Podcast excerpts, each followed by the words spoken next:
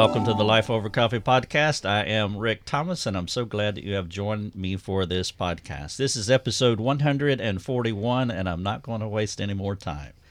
I am sitting here in the offices at the Creation Museum in Kentucky, and I am interviewing Bodie Hodge, one of the members of this wonderful ministry that you all have heard about. Bodie is a speaker for the Creation Museum and AIG. He is a researcher. AIG is Answers in Genesis, perchance you don't know that. He has a master's degree in mechanical engineering from Southern Illinois University at Carbondale. I got all that said there. it's a big title for a university.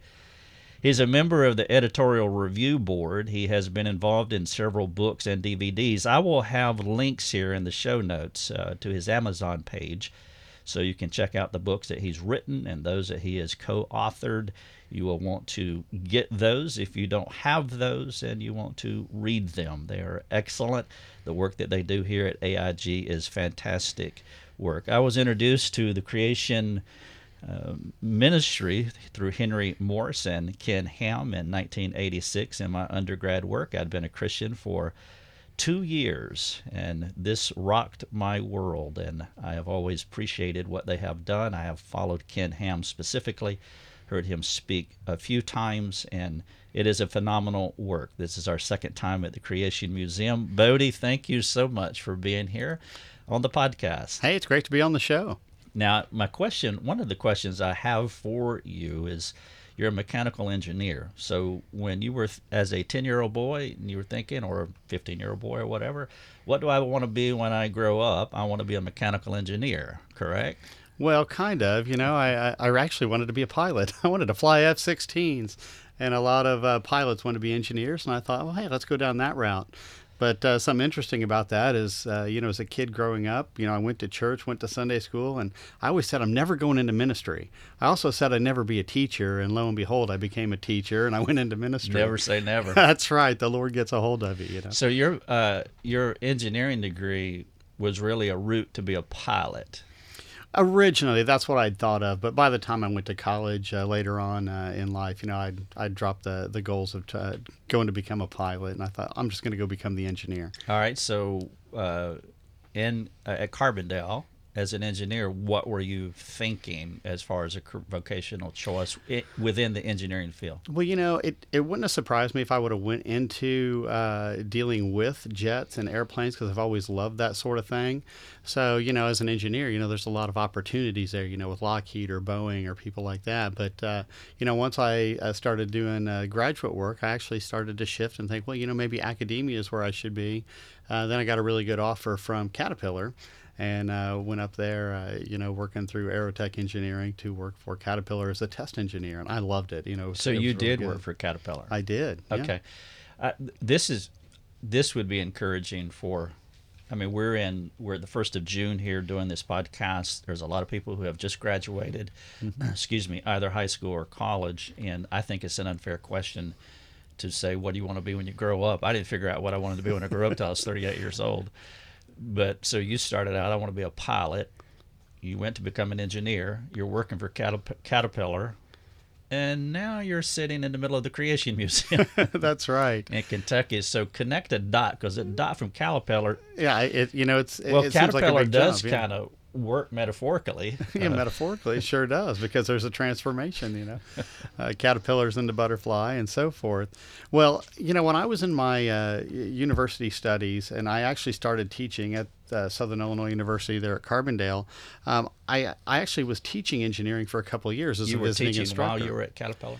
No, this is prior to going to Caterpillar. Okay. okay. And uh, while I was teaching there, I actually started to get involved in apologetics and learn how to uh, you know, deal with some of the tough questions about Christianity. How do we know that the Bible is true? You know, how do you defend it? How do you defend the resurrection? And uh, dived into some of the creation apologetics as, as well. You know, dealing with evolution, dealing with six day creation.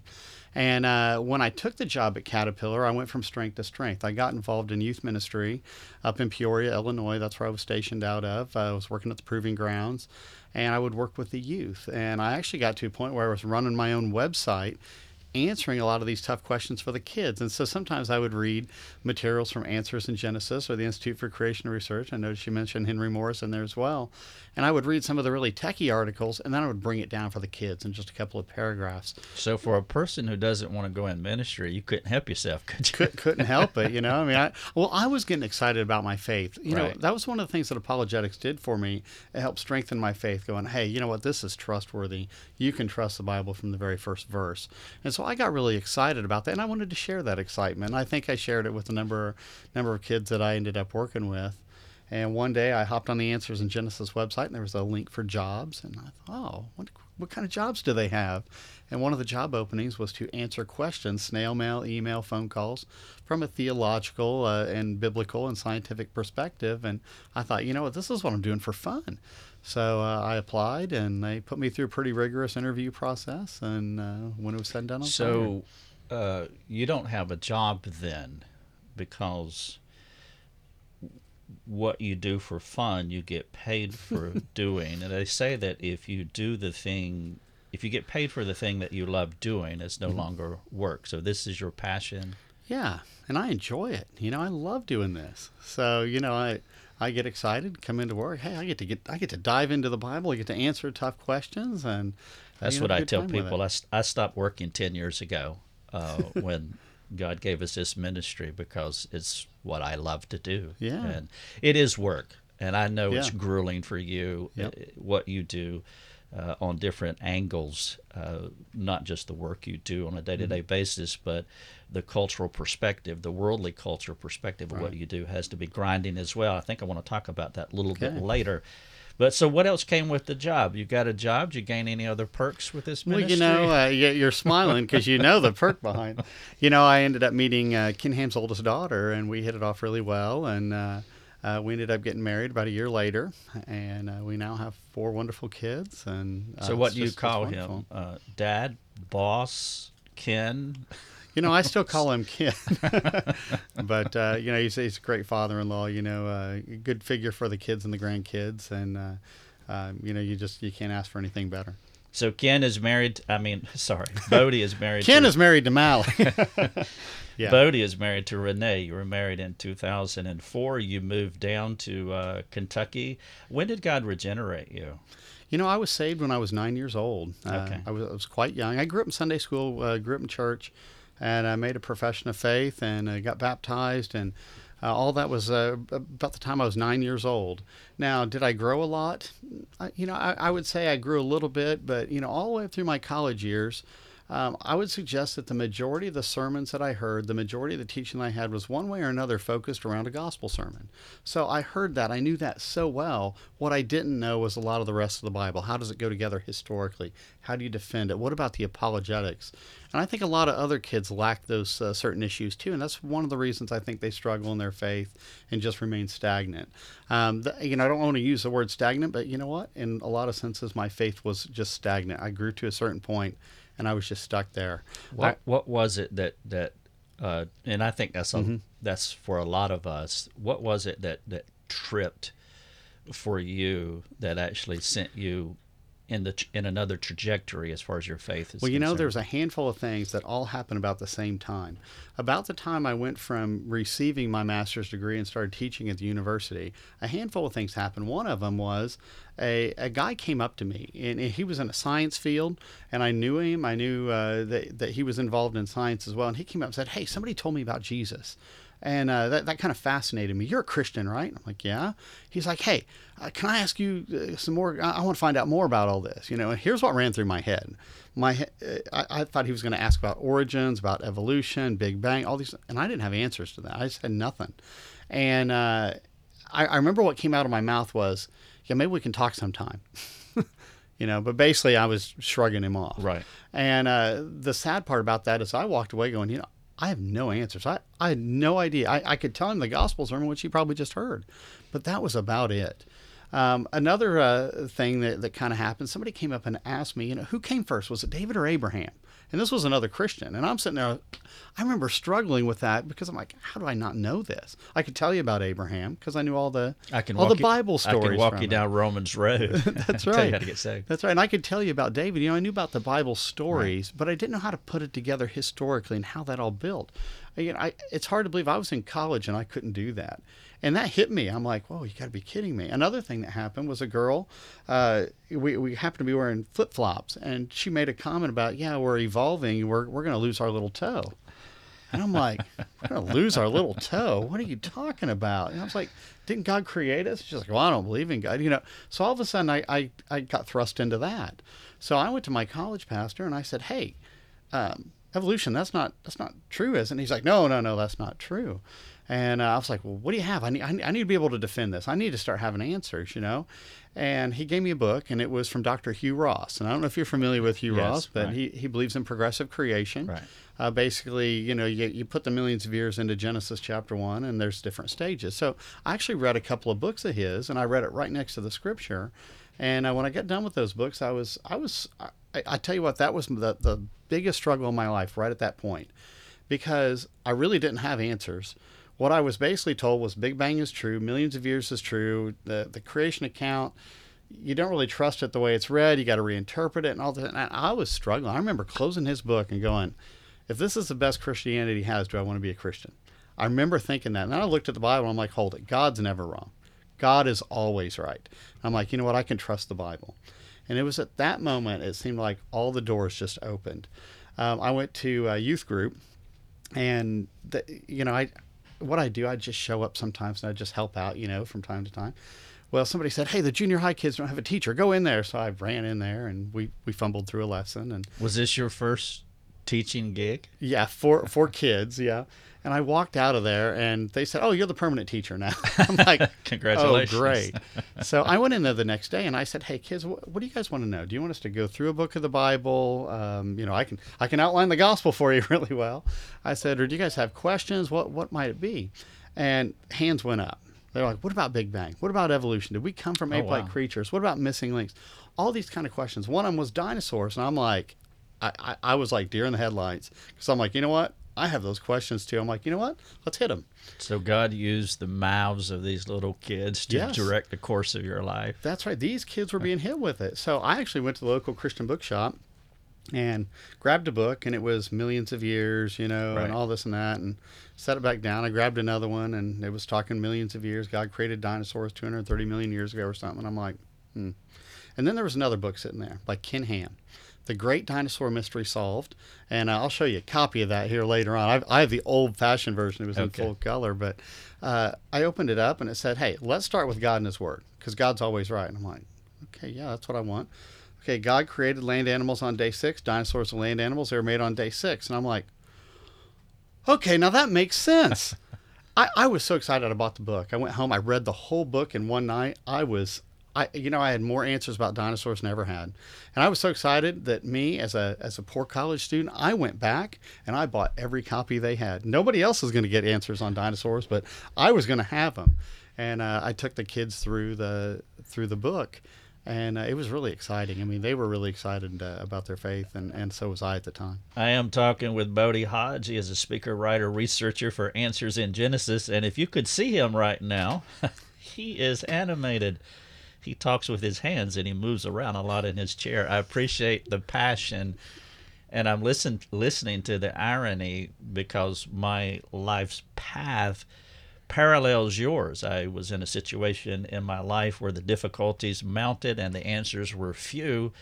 I went to my pastor looking for help, and they knew the gospel, but they didn't have help as it pertained to sanctification. And so I went on this long journey of equipping myself and how to help people who are in trouble. And so I went down the route of biblical counseling. I'm listening to your story. It's it's an identical story in a parallel track. I want to transition here. Give me your best, uh, most succinct uh, definition uh, that would or answer that would refute evolution. The Bible. And uh, well, at least you didn't say trust God. that, that's right. That's right. But uh, you know, uh, the Bible is God's word. Sometimes we're we're in a culture where people have tried to demote God's word. They want to bring it down to be just anything. But the the word of God is the word of God, and God is the ultimate authority in all matters, whether it's evolution, whether it's salvation, whether it's you know whether you should brush your teeth or not. God's word is the absolute authority.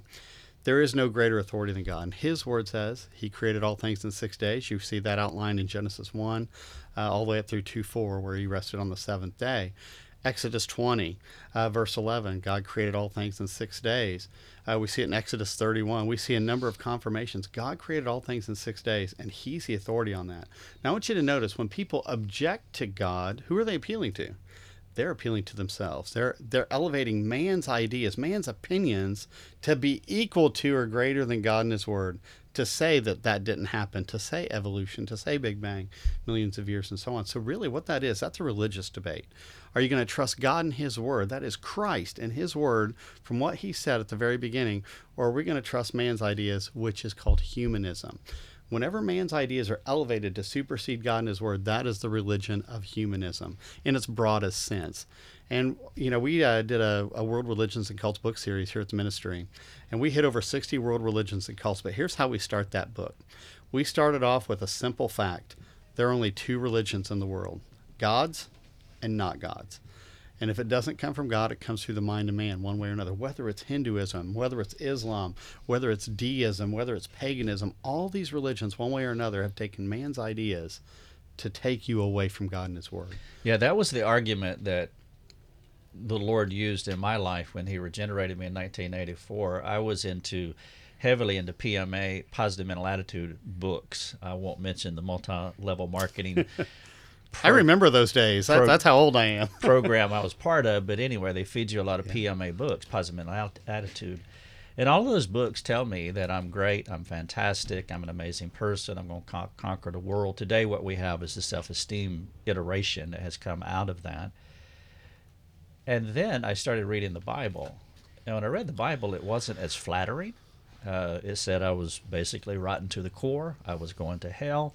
Uh, I've got a major problem with God. I got a major mm-hmm. problem with myself, and I put the Bible next to these stacks of PMA books, mm-hmm. and there was only one question for me to answer. And this is this is true story. This is how God was working in my heart that led me to eventually uh, being saved.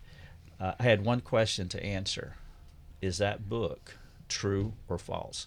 If I say the book is false, then eat, drink, be merry. Tomorrow I die. Nothing matters. Do whatever you want to do. But if I say that book is true, the Bible is true, then that's that is that is the watershed question. Now you gave me a simple answer. Mm-hmm. Uh, I asked you for a succinct uh, answer to refute evolution. Right. You said the Bible. Yeah.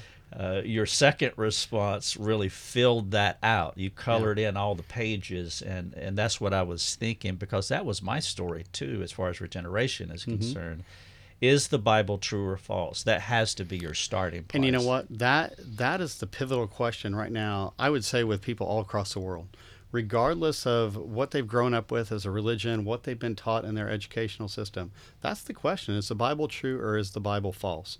And just like you said, you know, it's like you're quoting Ecclesiastes. You know, just right. eat, drink, and be merry. Right. Um, if, if the Bible is not true, because nothing really matters. But that's that question. Is the Bible true? Well, here's the thing the, the Bible is true. And I'm going to tell people, I'm, I'm going to give them the answer right up front. It's true by virtue of it coming from God, who is the truth. He is the, the very standard of the existence of truth. Um, you know, uh, we, we sometimes like to use some of these uh, different arguments, you know, that people have used to confirm the truth of the Bible. You can use archaeology, you can use science, and so forth. And we see a lot of great uh, uh confirmations of the truthfulness of Scripture, but it's true by virtue of it coming from God, who is right. the truth. And you know, I, I, you know, I've had people say, "Well, well, Bodie, how do you know that the Bible's true?" And I said, well, "Let's just analyze that question for a second. You you you asked a big question." You're asking things, but you're making certain assumptions when you ask this question. You're asking, how do we know that the Bible's truth? So, number one, you're assuming truth exists. You're assuming knowledge exists, and you're assuming that we're in a position to be able to understand the answer. Now, from a Christian perspective, that makes sense because truth exists because God exists. Right. Knowledge exists because God made us in His image. So we can do knowledge the same way that God, who is all knowledgeable, uh, can uh, deal with knowledge. But we're also made in the image of God, which puts us in a special category. We're not like a rock. Uh, we can understand that question. We can evaluate that question. So when you're asking that question, you're already assuming that truth and knowledge exists, which is from a Christian perspective. For example, let's say you jump over to, say, Eastern mysticism. Uh, you know, think Hinduism, think Taoism, some of these religions of the East. And some of these religions, they would actually make the argument, you know, if they're consistent with their religion, that truth doesn't really exist.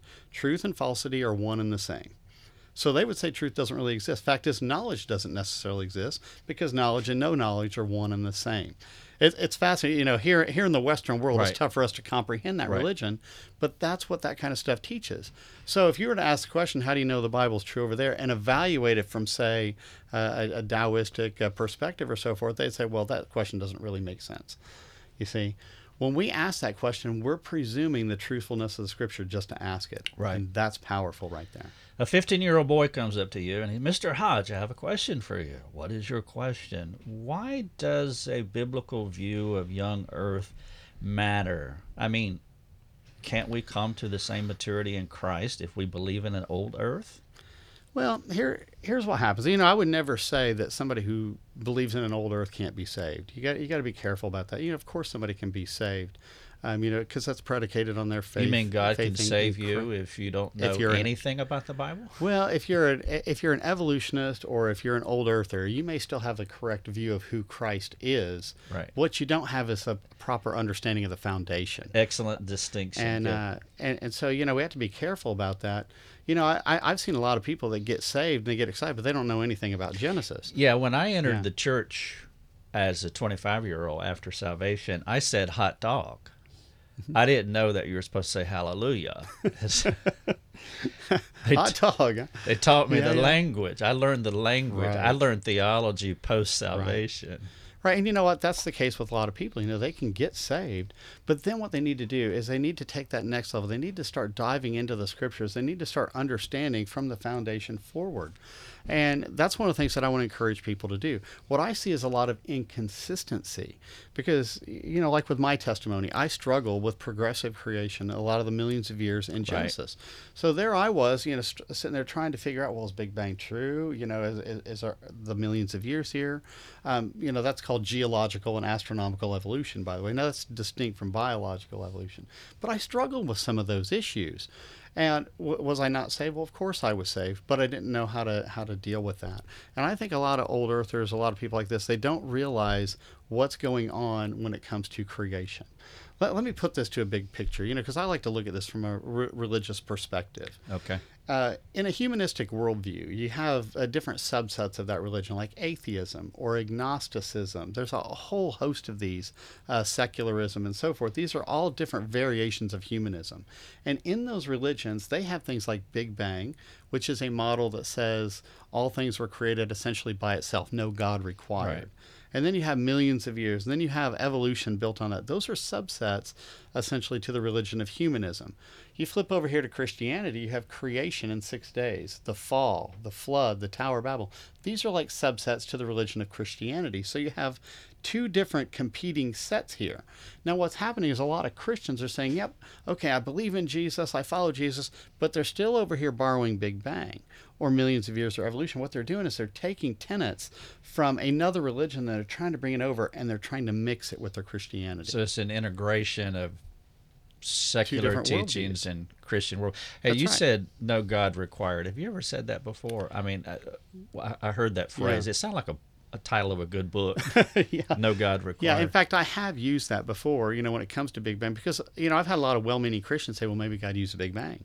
Well, if that's the case, God really didn't do anything because the model itself says, you know, matter pops into existence from nothing. And so then it rapidly explodes or expands. That's where you get your matter and energy. So there really is no God required to do that. And if so, then it really doesn't match at all with what the Bible teaches. I, So, I, I feel an yeah. article coming on titled "No God Required." I'll give you credits in the footnote for that little. I'm a I'm a I'm a walking phrase. I'm looking for phrases all the time for writing, and that was an excellent phrase. I can see it overarching Genesis 11, the Tower of Babel. No God required. Here we Mm-hmm. oh go. yeah, yeah. I mean, that's the kind of thing you would see. But you know, in our culture, you know, we're we're seeing that battle where people are trying to mix those two religions, and I, I want people to step back and realize what's going on. This is no different than say, you know, back in the Old Testament when the godly Israelites would start adding the Baal worship to their worship. They didn't realize that something was wrong with that. You know, they were over here borrowing from another religion and mixing it. A good example, I went down to Peru. You know, I've been to a number of different continents now. And uh, when I went down there, um, there's a lot of Catholicism down Which in town were you in? Lima? Well, I was in Lima, Cajamarca. I went out to uh, um, Nazca. Okay. We did a conference in Cusco. Pucallpa, which is on the other side of the Andes Yes, yes. from Lima. Yeah, yeah, that's that's a ways away. Um, one of the things that I found with a lot of the Catholicism down there is it would mix with the local pagan gods. Okay, yeah. S- some of these uh, beautiful old Catholic church buildings that you could go into, I'd go into and they'd have their statues of Mary or Jesus, but then they would have stuff set up to some of these pagan gods. And I would say, say what what are they doing there? They're openly mixing this stuff. Well, here's what's funny. I would see some of the, the Peruvian Christians come up here and they would say, What are you Christians doing? You're just mixing with evolution of millions of years. What why are you mixing these religions? You see, sometimes when it's in our own backyard, we don't, we don't notice we it. don't see it. So Right. my question, uh, why does a biblical view of young Earth matter? You you gave several answers, but one of the things that's really intriguing to me because I see this in my counseling world is the integration of secular ideas with Mm-hmm. biblical ideas. And so part of the answer is a young earth matters because you're getting a a right interpretation of scripture. And that's really trajectory setting. Well, it is Uh, is, you- particularly for the foundation. yeah. Yeah. It, it, because reasoning is circular, and so your your starting point determines your ending point. And if Mm-hmm. you start wrongly, then you're gonna not you're not gonna end up at the right place. Yeah, well, let's look at some of those practicals. You know, uh, there, there's some great examples in there. I look around and we're all wearing clothes here today, which uh, that is is a great uh, I, thing. I want to affirm that that we That's are, right. We are wearing our My clothes. children here are sitting in Yep. the office with Lucia as well, and we are clothed and in our right minds. That's right. Yeah, and you know that goes back to Genesis. Why do we wear clothes? Because originally Adam and Eve were naked, but because of sin, because of shame, now we wear clothes. God covered us with clothing. Um, you know, another aspect is the doctrine of marriage. The doctrine of marriage goes back to God creating a man and a woman. And uh, you know, I, I I've used this a number of times, but uh, you know, I've had some some atheists that have come up and they want to argue and say that we're just animals, that there's no God, there's no right and wrong. How dare I even mention that God exists? And there they are wearing their clothes with a wedding ring on. And I pulled that out. I said, hold on a second. If we're just animals, why are you wearing clothes? And I'll tell you what, it genuinely stumps a lot of these guys. They've never thought about why they wear clothes, and I have to explain it to them. Uh, one gentleman, you know, I said, well, why'd you get married? You know, because in an evolutionary worldview, in an atheistic worldview, your goal is to spread your genes to as many people as possible, and then you die. I said, getting married actually goes against that. And he's like, listen, I'm honorable to my wife. And I said, well, that's very Christian of you. And I, he never thought through the implications of that. And there's so many doctrines. Why do we have a week? God created everything in six days and rested on the seventh. Doctrines go back to the foundation, and that's how we build our worldview. You, uh, I had a list of questions that I was going to ask you, Bodie. I had ten altogether. Well, we, can made go a few extra minutes if you want. we made it down to number four. This is too good. And I didn't even ask you number four. You you answered it, and which is really what I wanted. Part of what I wanted to talk about is the practical application of, of this idea of having a proper view of creationism, wearing clothes and marriage. Obviously, racism would be a part Right. of it, which is a huge hot button in our culture today. Mm-hmm. I am talking with Bodie Hodge. He is a writer, researcher, speaker at Answers in Genesis, and this has been an amazing podcast. It is so, so good. I'm going to have links in the show notes that, that you can get to his books that he's written and co authored with others here at AIG. You want to continue your studies in this.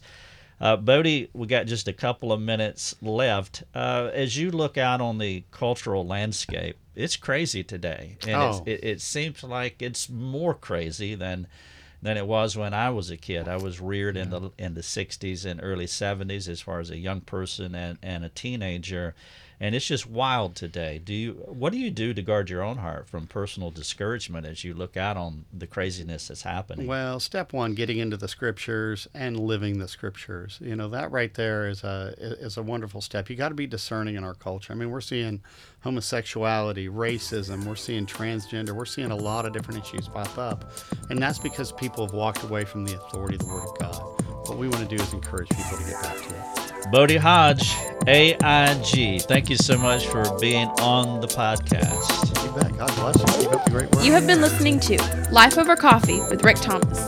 If you have a question for Rick, you can let him know by sending him a note through his website, rickthomas.net. That's rickthomas.net. Thanks for listening. Enjoy your coffee.